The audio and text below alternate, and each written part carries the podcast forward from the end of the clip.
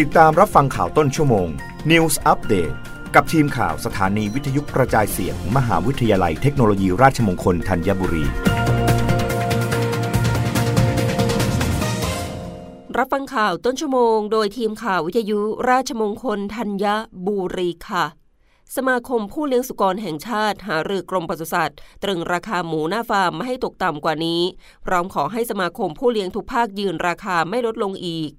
นายสัตวแพทย์วิวัฒพงศ์วิวัฒนชัย อุปนายกสมาคมผู้เลี้ยงสุกรแห่งชาติกล่าวว่า ได้หารือกับนายสัตวแพทย์สมชวนรัตนมังคลานนท์อธิบดีกรมปศุสัตว์เพื่อกำหนดแนวทางแก้ปัญหาราคาสุกรมีชีวิตหน้าฟาร์มตกต่ำที่ทำให้ฟาร์มต่างๆ ขายได้ในราคาต่ำกว่าต้นทุนการผลิตมากกว่า 2 เดือน โดยระบุว่าราคาสุกรมีชีวิตหน้าฟาร์ม ที่สมาคมผู้เลี้ยงสุกรแห่งชาติประกาศ เมื่อวันที่ 27 กุมภาพันธ์เป็นราคาที่ต่ำสุดแล้ว โดยราคาตามรายภาคได้แก่ ภาคตะวันตก76 ถึง 78 บาทต่อกิโลกรัม ภาคตะวันออก 82 บาทต่อกิโลกรัม ภาคตะวันออกเฉียงเหนือ 86 ถึง 88 บาทต่อกิโลกรัม ภาคเหนือ 88 บาทต่อกิโลกรัม และภาคใต้ 86 บาทต่อกิโลกรัม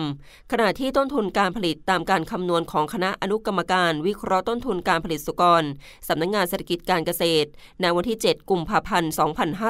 2566 กรณีซื้อลูกสุกรมาเลี้ยงขุนอยู่ที่ 100 บาท 73 สตางค์ต่อกิโลกรัม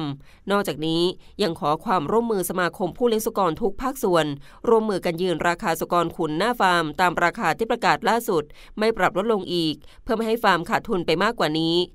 ก่อนหน้านี้มีปัจจัยจากการลักลอบนำเข้าเนื้อสุกรเถื่อนเข้ามาป่วนตลาด เนื่องจากมีราคาต่ำกว่าเนื้อสุกรที่ผลิตในประเทศไทย แต่จากการที่กรมปศุสัตว์เร่งป้องกัน และปราบปรามอย่างจริงจัง โดยให้ด่านกักกันสัตว์ทุกแห่งสกัดกั้นและตรวจสอบห้องเย็นทั่วประเทศต่อเนื่อง ประกอบกับล่าสุด กรมศุลกากรทำตามข้อเรียกร้องของสมาคมผู้เลี้ยงสุกรแห่งชาติ และกลุ่มผู้เลี้ยงสุกรทั่วประเทศ ที่ให้เปิดตู้คอนเทนเนอร์ห้องเย็นที่ตกค้างอยู่ ที่ท่าเรือแหลมฉบัง ซึ่งมีการลักลอบนำเข้าเนื้อสุกรเข้ามาในราชนาจักร และทยอยนำออกมาจำหน่ายในประเทศ เมื่อเปิดแล้วพบเนื้อสุกรเถื่อนเป็นจำนวนมากจริง